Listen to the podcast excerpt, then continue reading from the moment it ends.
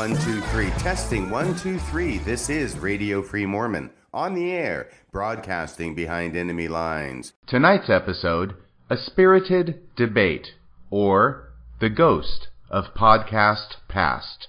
In the comments section to our last episode, a listener named Dale gave some friendly pushback.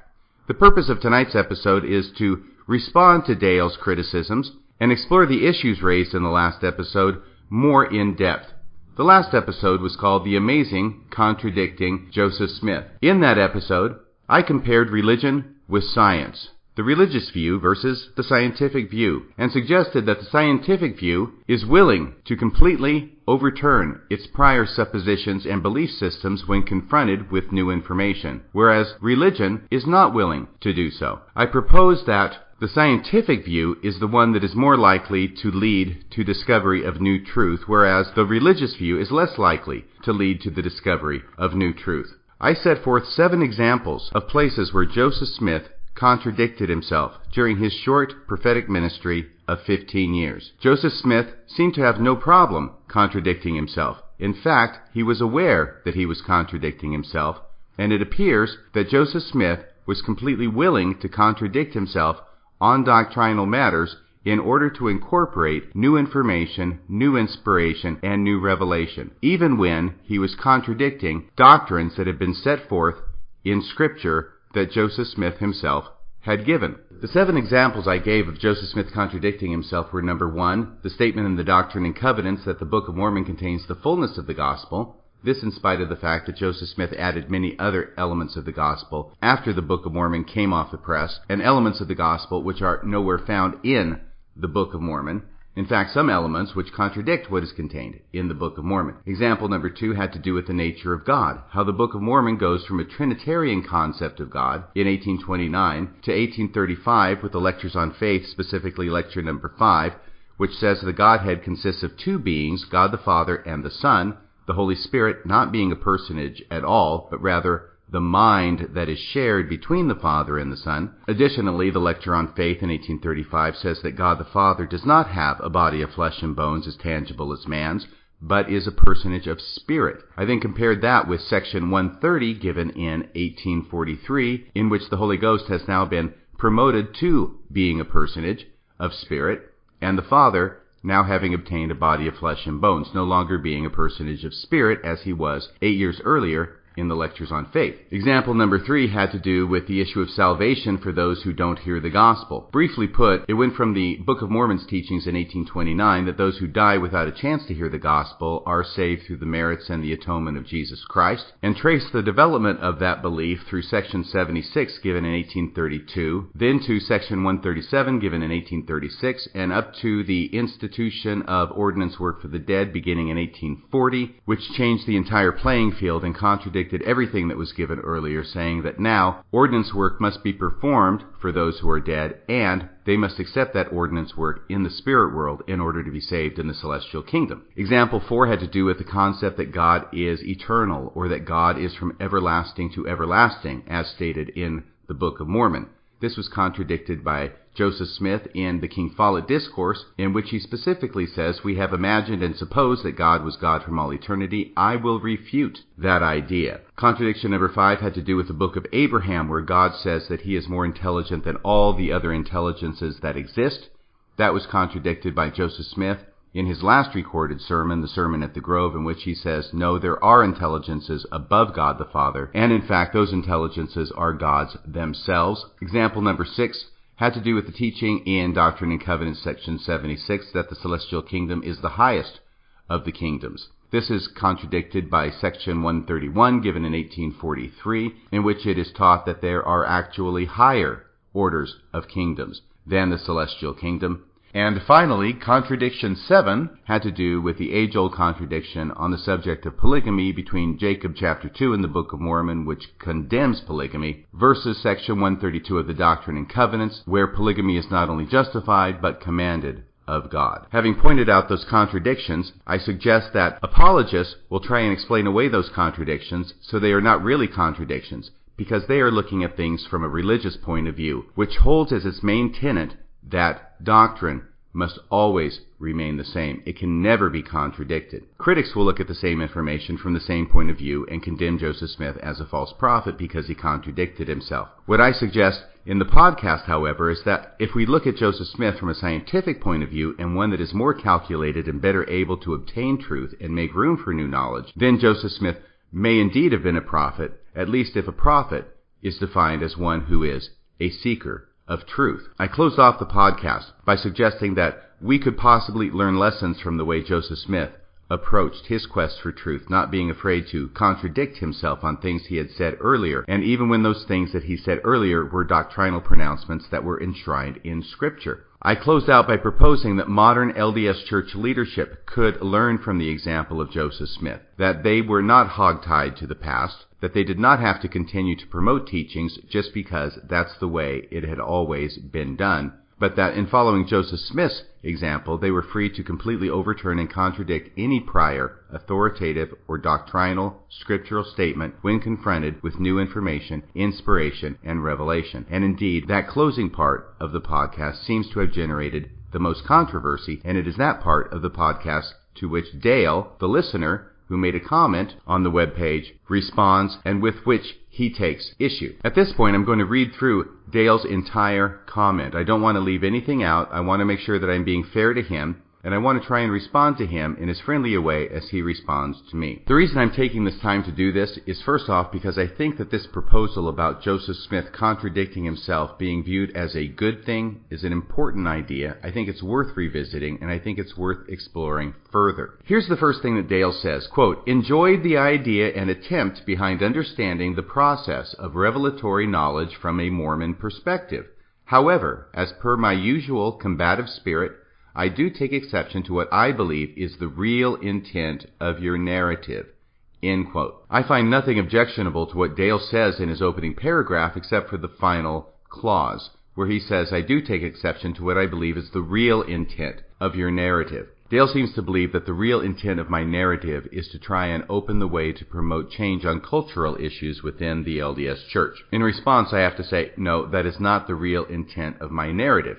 The real intent of my narrative is to look at the way Joseph Smith viewed revelation, being completely open to the idea of new revelation contradicting old revelation, whether that old revelation was in the Bible, in the Book of Mormon, in the Doctrine and Covenants, or in the Book of Abraham, or anywhere else for that matter. The real intent of my narrative is to suggest that we today can learn lessons from the way Joseph Smith viewed Revelation as not being hog-tied to the past just because it is something that has always been said before, even if it has been said before in Scripture, and that we should always be open to modifying our views in the face of new information and new revelation. Dale says, first, the use of contradictory or contradiction seems a little out of place for the examples provided. One thing is to outright make an ultimate claim and then diametrically oppose that claim.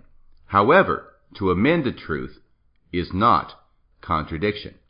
This is an interesting claim that Dale makes that to amend a truth is not contradiction. Well, it is a contradiction when the truth as amended contradicts the previous truth. And I gave seven examples of such with references and explanations as to why they are indeed contradictions, or at least why I see them as contradictions. One of the fundamental problems I have with Dale's response is that throughout he deals in vague objections, but never gets down to any specifics. In other words, he will claim that to amend a truth is not a contradiction, but Dale never gives an example to show how it is that any of my seven examples falls into that category. The next part is where Dale does give an example, but it has nothing to do with any of my seven examples. Instead, it's more of a straw man, as I see it. Dale says, example, if Joseph claimed Moroni was the deliverer of the plates, and then we find out he then states it was a salamander, then we have an absolute contradiction. Then he puts in parentheses, couldn't help using the Hofmann example. Dale uses this example because he apparently believes that the fact the salamander letter was proven a forgery means that the salamander story no longer conflicts with the dominant narrative account that it was Moroni and only Moroni from the get-go. This is a dangerous rabbit hole to go down for Dale because the facts are a bit different.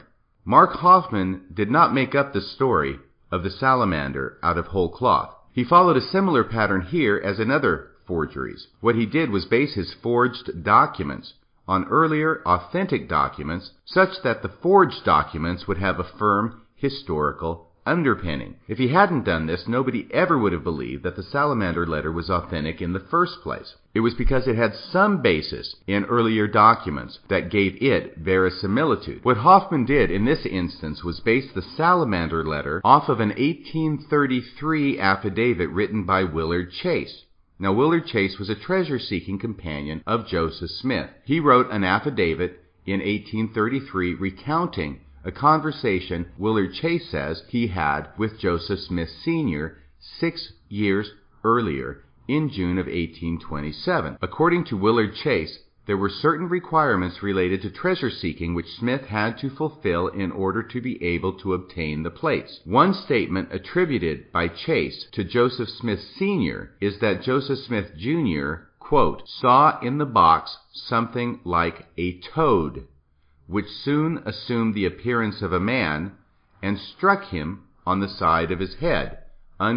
This is why this is a dangerous road to go down. Dale states, once again I'm quoting him, if Joseph claimed Moroni was the deliverer of the plates, and then we find out he then states it was a salamander, then we have an absolute contradiction. Couldn't help using the Hofmann example. But what happens if we find out that Joseph claimed it was not Moroni who delivered the plates, but that it was actually a toad that transformed itself into a man. Is Dale willing to follow his own logic and admit that then we have an absolute contradiction? Going on, Dale says, in cases of canonized statements versus speculative assumption based on what was once understood at a particular time, then it can get a little messy, of course. But which canonized statements is Dale referring to? And which speculative assumptions? Dale does not say, but one of the most thorny of these issues is the issue of the nature of God as set forth in the Lectures on Faith when compared with the nature of God as set forth in Doctrine and Covenants section 130. Indeed, this may be what Dale has in mind because he goes on to say, we shouldn't mix the two doctrine versus lectures, though, if we are to dissect this fairly. This is part of the problem with not being specific. Dale compares doctrine versus lectures as if the lectures on faith were not doctrine. That has come to be a common apologetic tactic in trying to get around lecture on faith number 5. It was not doctrine, it was only a lecture. Personal story. When I first began immersing myself in the study of Mormonism back in the 1980s, I came across a number of scholarly papers arguing back and forth on this issue. The issue was, were the lectures on faith really authored by Joseph Smith? One side would say that they were not authored by Joseph Smith, but they were authored by Sidney Rigdon, and that somehow they got into the Doctrine and Covenants in the 1835 edition without Joseph Smith's knowledge or approval. The other side would argue that it was difficult to understand how that could happen, and how Joseph Smith would allow them to stand in the Doctrine and Covenants for nine years until his death without ever saying anything about it if he disagreed with anything in them or thought that their inclusion was in error. So as I say, I read these scholarly papers arguing this issue back and forth, but none of the papers actually said why they were having the argument in the first place. The reason they were having the argument was because of Lecture on Faith number 5 and the fact that it contradicts with section 130 in the Doctrine and Covenants on the nature of God. But as to the authority that the lectures on faith were given by early members of the church, the facts are pretty much indisputable. The lectures on faith were contained in the first half of the Doctrine and Covenants. That's where the book got the name of the Doctrine and Covenants. The lectures on faith were the doctrine in the Doctrine and Covenants. A little bit of history here. On September 24, 1834, a committee was appointed by the General Assembly of the Church to organize a new volume containing the most significant revelations. Guess who sat on the committee? Joseph Smith, Oliver Cowdery, Sidney Rigdon, and Frederick G. Williams. In other words, Joseph Smith was on the committee to organize this new volume called Doctrine and Covenants. They began to review and revise numerous revelations for inclusions in the new work, and the committee eventually organized the book into two parts, a doctrine part and a covenants part. The doctrine part of the book consisted of a theological course now called the Lectures on Faith. The lectures were a series of doctrinal discourses used in the School of the Prophets, which had recently been completed in Kirtland, Ohio. That's where Joseph Smith lived at the time. According to the committee, which had Joseph Smith on it, these lectures were included in the compilation, quote, in consequence of their embracing the important doctrine of salvation. That's in the preface to the 1835 edition of the Doctrine and Covenants. The committee, including Joseph Smith, wrote in the preface that the lectures were included because they embraced the important doctrine of salvation. That's why they were called the doctrine part of the Doctrine and Covenants. So we are not mixing the doctrine and the lectures as alleged by Dale. The lectures are the doctrine. A little more interesting history on the lectures on faith. They were removed from the 1921 version of the Doctrine and Covenants without vote of the membership. This is remarkable. The lectures on faith had been the doctrine in the Doctrine and Covenants since the first edition in 1835, and they had remained in the Doctrine and Covenants for almost 100 years until 1921 when they were removed from the Doctrine and Covenants without vote of the church. The book retained the name Doctrine and Covenants even though the doctrine had been taken out and really only the covenants had been left. Church leaders have acknowledged that the decision to omit the lectures on faith in the 1921 edition of the Doctrine and Covenants was based not only on the fact that they are not revelations, but it also had to do with some of the teachings about the Godhead in Lecture 5. There was a committee that was organized to decide whether to continue to publish the lectures on faith with the revelations. On that committee were Elder James Talmage, Elder John Widtsoe, and Elder Joseph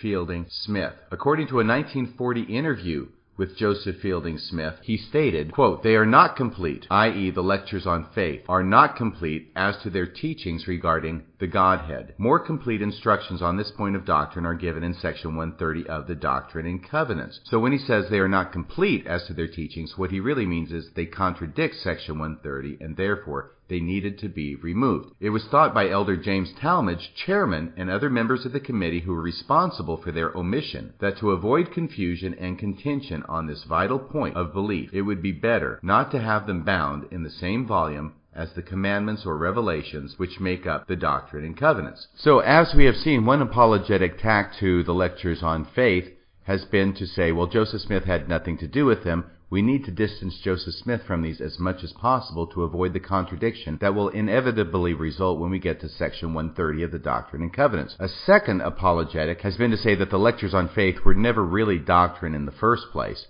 when in fact they were doctrinal. That's why they were included, and they were the doctrine in the Doctrine and Covenants. A third apologetic has been to say there is simply no contradiction between the lectures on faith and the Doctrine and Covenants. This type of argument was promoted by Elder Bruce R. McConkie. Bruce R. McConkie doesn't say Joseph Smith had nothing to do with him. Bruce R. McConkie doesn't say they weren't doctrine. Bruce R. McConkie says there's no conflict. Unfortunately, Bruce R. McConkie did not see fit to actually explain how it is there is no conflict. He, like Dale, dealt in vague generalities. Here's what he said in his last book, A New Witness for the articles on faith. Page 72. And here, Elder McConkie, without using any specifics or any arguments of any kind to prove his point, simply says there's no contradiction and then summarily insults and condemns those who think that there is a contradiction while uplifting and glorifying those who do not think that there is a contradiction. Here's what he says, page 72, a new witness for the articles of faith. Quote, using the Holy Scriptures as the recorded source of the knowledge of God, knowing what the Lord has revealed to them of old in visions and by the power of the Spirit, and writing as guided by that same Spirit. Joseph Smith and the early brethren of this dispensation prepared a creedal statement on the Godhead. He's talking about the lectures on faith. It is without question the most excellent summary of revealed and eternal truth relative to the Godhead that is now extant in mortal language.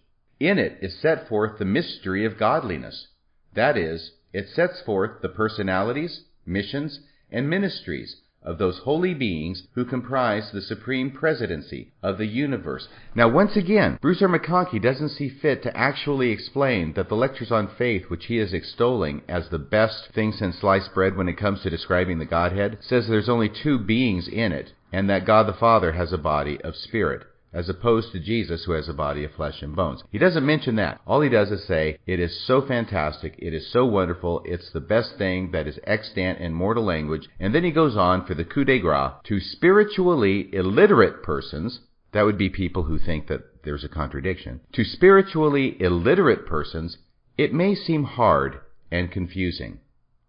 To those whose souls are aflame with heavenly light, like Bruce R. McConkie, apparently, it is a nearly perfect summary of those things which must be believed to gain salvation. So here, Elder McConkie does a perfect ad hominem argument. He doesn't deal with any of the facts. All he says is that it's perfect, it's wonderful, there's no contradictions, and if you think that there are, you're spiritually illiterate, and if you don't think there are any contradictions, then your souls are aflame with heavenly light. Also notice the last part of this quote. This will be important later. Bruce R. McConkie says that the things that are set forth in the lectures on faith relative to the Godhead must be believed to gain salvation. Bruce R. McConkie was big on this, that certain propositions had to be believed in order to gain salvation. He includes the lectures on faith in that. He includes not believing the Adam God theory. He includes a whole host of things in his famous speech, The Seven Deadly Heresies. This is an important issue for Elder McConkie,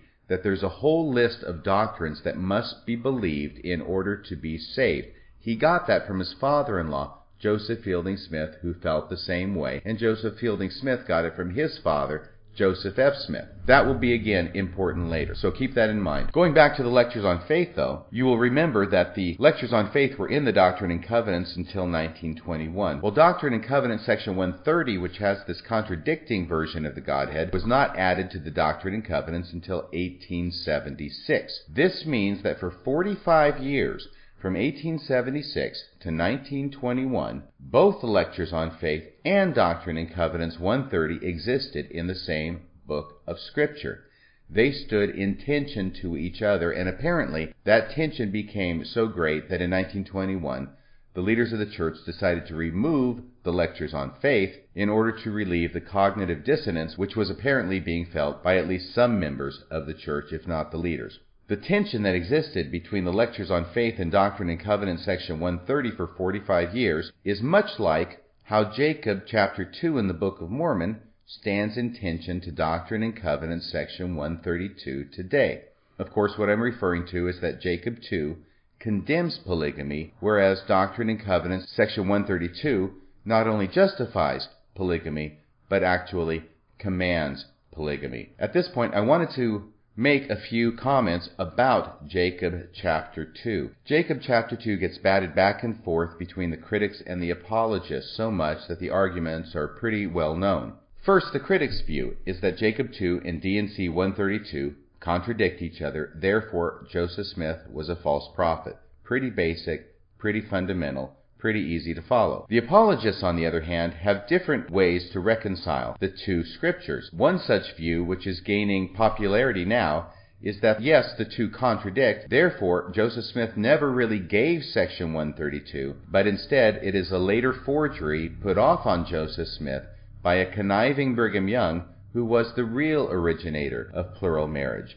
This view is promoted by people such as Denver Snuffer. Or another, more common apologist view is that Jacob 2 does condemn polygamy, but it gives the exception which was to raise up seed. Therefore, it can be authorized by God for that purpose. Of course, the critic's response to that is, but Joseph Smith never used plural marriage to raise up seed, because as far as we can tell, he never had any children with any of his plural wives who numbered around 33. And we know he wasn't shooting blanks because he had plenty of children with Emma. So whatever Joseph Smith was doing with these plural wives, he wasn't using it to raise up seed, therefore he must fall outside the one exception provided in Jacob chapter 2. I'd like to give a few of my thoughts on this issue, which aren't so much from the critic's view or the apologist's view, but trying to take my best shot at looking at this text in an objective manner. First question I have is why is plural marriage on Joseph Smith's mind as early as 1829 when he's dictating the Book of Mormon? Talking about plural marriage and condemning it in the Book of Mormon is a one off. It only appears in Jacob chapter 2. There's no hint of it anywhere else in the Book of Mormon. So whether you think that Joseph Smith authored the Book of Mormon, in which case why is it on his mind as early as 1829, even if it's just to condemn it? Or if he's actually translating the Book of Mormon, in which case these ideas are being imprinted on his mind and it's going to be on his mind in that way as early as 1829. What's going on here and why is plural marriage on Joseph Smith's mind as early as 1829? Number two, why is plural marriage mentioned in the first part of the Book of Mormon when there would be no women to have plural wives with. Think about the chronology. Lehi takes his family, leaves Jerusalem around 600 BC. They go into the wilderness, they build the boat, they head across the water, they hit the Americas, and now Nephi passes away. Jacob gets the plates. Jacob is Nephi's younger brother. He is still among the second generation, or the first generation, depending on how you look at it, of people from the old world who are in the Americas. Making this more difficult is the fact that not only is Jacob in this first generation, but the Nephites have also split from the Lamanites at this point. So any women that might be around have now been halved by the separation of the Nephites from the Lamanites. Now Jacob's getting kind of old, so sure he's got kids, probably grandkids, maybe great grandkids if you're pushing it, but the great grandkids are going to be pretty darn young and are not going to be of marriageable age. And yet all of a sudden, the Nephites are practicing plural marriage to the point where Jacob has to condemn it as an abomination before God. My question is, where do the women come from in order for them to be having plural marriage and all these additional wives? Number three, but the fact that it is mentioned at the beginning of the Book of Mormon would make absolute sense if plural marriage were practiced then, because when would be a better time for the Nephites to raise up seed. It's at the very beginning of the Nephite civilization. There's only a few of them on the American continent. Their numbers have been split apart because the Lamanites have gone off on their way.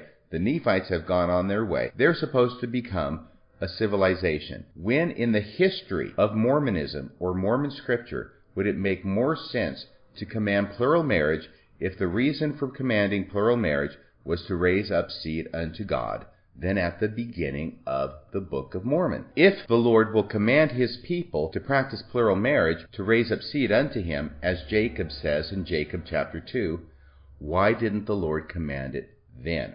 And number four, finally, looking at the Book of Mormon as an actual ancient text, considering that it may actually be relating things that really happened and looking at it the way scholars look at other ancient texts to try and find out what it means, what it says, what's really going on there, it appears that the exception of raising up seed is not the Lord's idea, but instead it's a response to the justification being used by the Nephites in practicing plural marriage. That would make sense. Let me explain that a little bit more. The Nephites, if this interpretation is correct, are practicing plural marriage and seeking to justify it. We know that from the context of the passage. They're seeking to justify practicing plural marriage not only by following David and Solomon's example, but also they're seeking to justify it by saying that they need to raise up seed unto the Lord. That makes sense.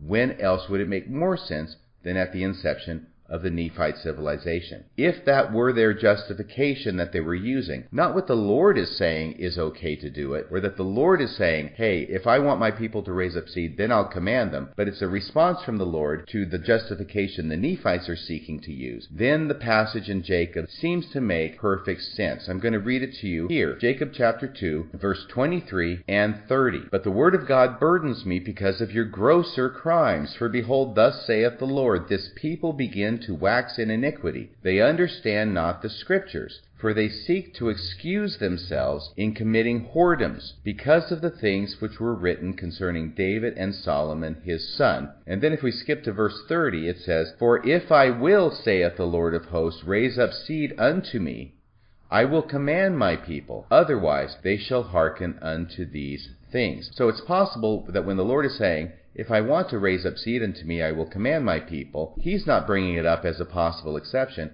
What he's doing is slamming the Nephites, who themselves are using it as a justification. Now, this does require some reading into the text. There's nothing in the text that says the Nephites are using this as a justification, but using tools of textual analysis, this seems to me to be a legitimate interpretation and one that makes a good deal of sense of the text, not only of the words used in the text, but of the context in which this passage appears, being at the inception of the Nephite civilization, as I mentioned before. In this way, giving the Book of Mormon the respect of analyzing it as if it were an ancient text can yield surprising and sometimes faith promoting results. So, after that long segue, let's get back to Dale's comments. Dale says the idea that doctrine or theology in Joseph's world mirrors that of the scientific process and conclusion doesn't necessarily fit as a proper analogy. Science can absolutely evolve with contradictory conclusions. Remember butter versus margarine? Maybe a poor example, but hopefully shows the point. Once again, we've got the salamander letter as an example. We've got butter versus margarine as an example, but what Dale refuses to do is actually talk about the examples I gave and say why it is that he disagrees with those being valid or any of the other issues that he has with the podcast. Dale goes on, Joseph's evolving knowledge was never ascertained through any new scientific discovery or prevailing thought of the day. It appears it was received through a revelatory process and came through a claim of divine sources. Little here and a little there, line upon line, you get the message. The sentence in Dale's quote that jumped out to me was the following Joseph's evolving knowledge was never ascertained through any new scientific discovery or prevailing thought of the day. Really? Now hold on thar, Baba Looey. The problem here is that much of Joseph Smith's evolving knowledge does appear to have been ascertained through new scientific discoveries and prevailing thought of his day. I'll give just three examples. The first is the word of wisdom, which appears to have been influenced largely by contemporary temperance movements in Joseph Smith's day. Number two, plural marriage. This seems to have been likely influenced by other plural marriage communities such as the Cochranite movement, which was prevalent in Joseph Smith's day and which had members who joined the LDS Church. The third example is the United Order, which Joseph Smith instituted in 1831. Similar to the Word of Wisdom and plural marriage, the United Order did not come about in a vacuum. In fact, the history tells us that it was likely influenced by a group of people that lived in Kirtland, Ohio, or near Kirtland, Ohio, on Isaac Morley's farm, who were members of Sidney Rigdon's community and ended up joining the LDS Church. This group of about 50 people who were known as the family lived on Isaac Morley's farm near Kirtland, Ohio. They had established a cooperative venture based on statements in the book of Acts. Those would be the statements that the believers in Christ had all things in common. Members of the Morley family were originally followers of Sidney Rigdon, who later converted to Mormonism. Many of these communalists also joined the new church, and several, including Isaac Morley, served in leadership positions. Levi Hancock records an early event wherein a family member stole his pocket watch and sold it, claiming it was all in the family. Joseph Smith was troubled because of the number of members joining the church in poverty in Kirtland, Ohio. Revenue was needed for the church to publish books and tracts. At this time, Joseph Smith and Sidney Rigdon were both in economic distress. Joseph Smith and his wife Emma lived on the Morley farm for a period of time. Then, on February 4, 1831, Joseph Smith received a revelation calling Edward Partridge to be the first bishop of the church. Five days later, on February 9, 1831, Smith described a second revelation detailing the law of consecration. So, unfortunately, history contradicts Dale's assertion that Joseph's evolving knowledge was never ascertained through any new scientific discovery or prevailing thought of the day. Going on with Dale's comment, I can't help to notice the real agenda behind the idea of accepting contradiction, which is kind of a setup for the audience to accept the current sexual and cultural shifts that is so desired by some. You get that at the end. If we can buy into a contradiction acceptive narrative, then the rigid holdouts in the Church of Rut, which he puts in quotation marks. He apparently means to be like when you're in a rut and you can't get out. If we can buy into a contradiction acceptive narrative, then the rigid holdouts in the Church of Rut can be dismissed without further cause. What will it be? Joseph's church? Or today's church? The real contradiction lays in the idea that today's church is the problem since it just can't get out of their rut. Really? Denver Snuffer and those folks don't believe that. The FLDS surely don't believe in the rut theory. On the other hand, we then have those that say they are of Joseph Smith, but really they reject the old and the modern. I get it. You want change, and let culture and science be your master, and forget all that old religion and these stubborn old men. At least be somewhat transparent from the beginning on what the real purpose of your intent is. Again, Dale wants to insinuate that my real intent is to get the LDS Church to accept cultural change, to let culture and science be your master, but I have clearly stated in the podcast that I am not telling church leaders that they should change on these issues, only that they should not feel that they are hogtied to past doctrinal statements on the issue any more than Joseph Smith felt he was hogtied to past doctrinal statements on any issue. What I stated in the last podcast was that if current leadership really wants to follow the example of Joseph Smith, they will be willing to completely overturn previous doctrinal statements on any issue when confronted with new information and inspiration. I hope that makes my position clear. Dale says, I must acknowledge that you definitely do your homework and do a great job of utilizing selective facts and methodology to lead the listeners to a place that makes your case appear faithful on the surface. However, I personally see it differently and hope others will make room too to see what is apparently being done here. Or maybe they do already without my comments. I appreciate the compliment from Dale that I definitely do my homework. But right on the heels of that compliment is the aspersion that I utilize selective facts and methodology to lead the listeners to a place that makes my case appear faithful on the surface. Once again, no specifics, no facts, no real argument, just a dismissal with a wave of the hand. It is difficult, if not impossible, to respond to these kind of allegations, but maybe that is the point. Dale concludes his comment by saying, In conclusion, I'm sorry to be so critical. However, it would be a real drag if there wasn't some comments of critique. Nevertheless, isn't dialogue and debate the process of determination? God bless.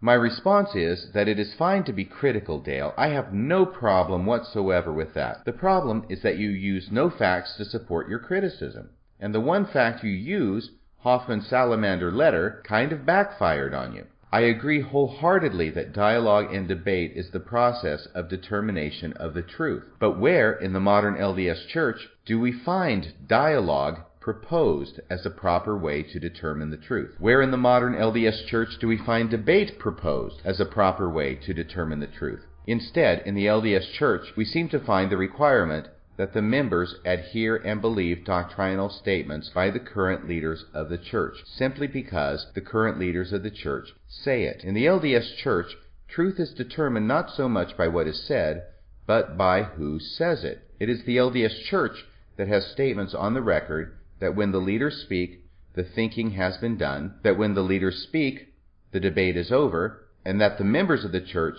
should not criticize the leaders, even if the criticism is true. That doesn't sound like dialogue, and it doesn't sound like debate. In contrast to these statements by modern leaders of the church stands what Joseph Smith said during his ministry. It involves a story about a member of the church named Pelatiah Brown, whose name is probably remembered only for his role in this incident. Pelatiah Brown was a member of the church who was teaching from the book of Revelation, and he was teaching an interpretation of what the beasts in the book of Revelation mean. It was an interpretation with which the leaders in his area disagreed. They thought he was teaching false doctrine. Joseph Smith was not around when the leaders of the church in Pelatiah Brown's area hauled him up before a disciplinary court because he was teaching false doctrine. When Joseph Smith found out about it, here is what he said, quote, I did not like the old man being called up for erring in doctrine. It looks too much like the Methodists and not like the Latter day Saints.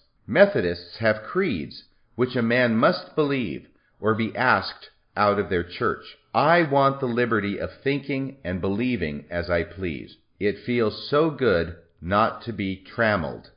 It does not prove that a man is not a good man because he errs in doctrine. Let me tell you a story about this quote. I was talking with my bishop a number of years ago about some subject that had to do with this issue, and I quoted him this statement from Joseph Smith. As much as I could recall from memory at the time, I told him to look it up in Teachings of the Prophet Joseph Smith, that he would find it there in the story of Pelatiah Brown. Later on in church, he came to me with his copy of the Teachings of the Prophet Joseph Smith. He said he'd looked it up, he tried to find it, he couldn't find what it was that I was citing to. I asked him to give me his copy of the book. I looked through it, I looked in the back under the index, I looked up Pelatiah Brown, I went to the pages where his story is discussed, and I couldn't find it either. I went back and forth through it. I was sure it was there, but apparently I was mistaken because it had all the stuff about the teachings of the beasts of Revelation and how Joseph Smith disagreed with it and how Joseph Smith gave an alternate interpretation and on and on, but I could not find this quote that I thought was there in the story. I went home, I looked up some other sources that contained statements by Joseph Smith, and suddenly I found out why it was I couldn't find it in the teachings of the prophet Joseph Smith. The reason why is because the editor of Teachings of the Prophet Joseph Smith cut it out. I went back and looked at the page where it should have been, and instead of that quote, there was a line of asterisks showing where this quote had been omitted. Who was the editor of Teachings of the Prophet Joseph Smith? That man was Joseph Fielding Smith.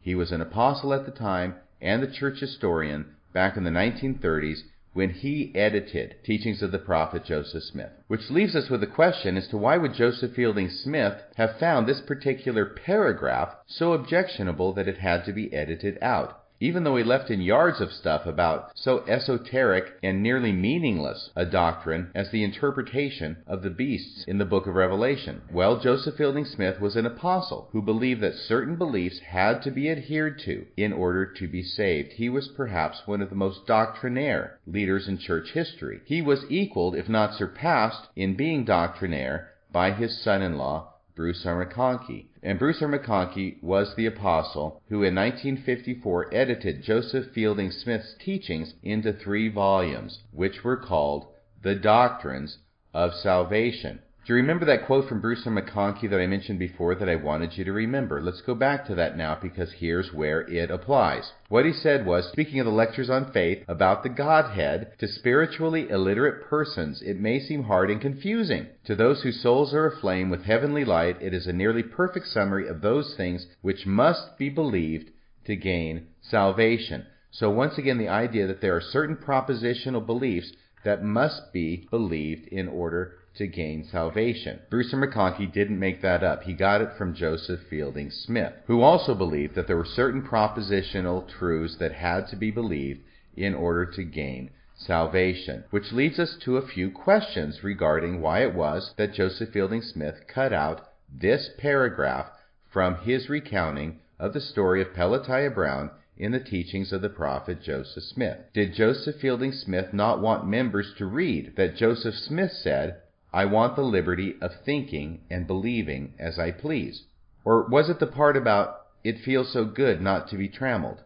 Or maybe it was, it does not prove that a man is not a good man because he errs in doctrine. It should be remembered. At the same time, Joseph Fielding Smith was cutting this piece out of the teachings of the prophet Joseph Smith in the 1930s. Joseph Fielding Smith was also cutting out the 1832 account of the first vision, which mentions Joseph Smith seeing only Jesus. And Joseph Fielding Smith then hid it in his safe for three decades until its existence was finally leaked to the public. And Joseph Fielding Smith had to put it back in the letter book from which he had cut it out. I go into detail on that entire story back in the previous episode called Hiding Church History. It is this course of conduct, exemplified by Joseph Fielding Smith, that has served as the template for LDS church leaders ever since. Hide, obfuscate, and temporize. Anything to make sure there are no contradictions that have to be explained. What I am suggesting here is that it is the example of Joseph Smith, not Joseph Fielding Smith, that church leaders should follow. Not to hide the contradictions, but to glory in them. Not to be afraid of contradictions, but be willing to contradict more doctrines when confronted with conflicting information and inspiration. As Joseph Smith said elsewhere, by proving contraries, truth is made manifest. That's about all for tonight. Until next time, this is Radio Free Mormon, signing off the air.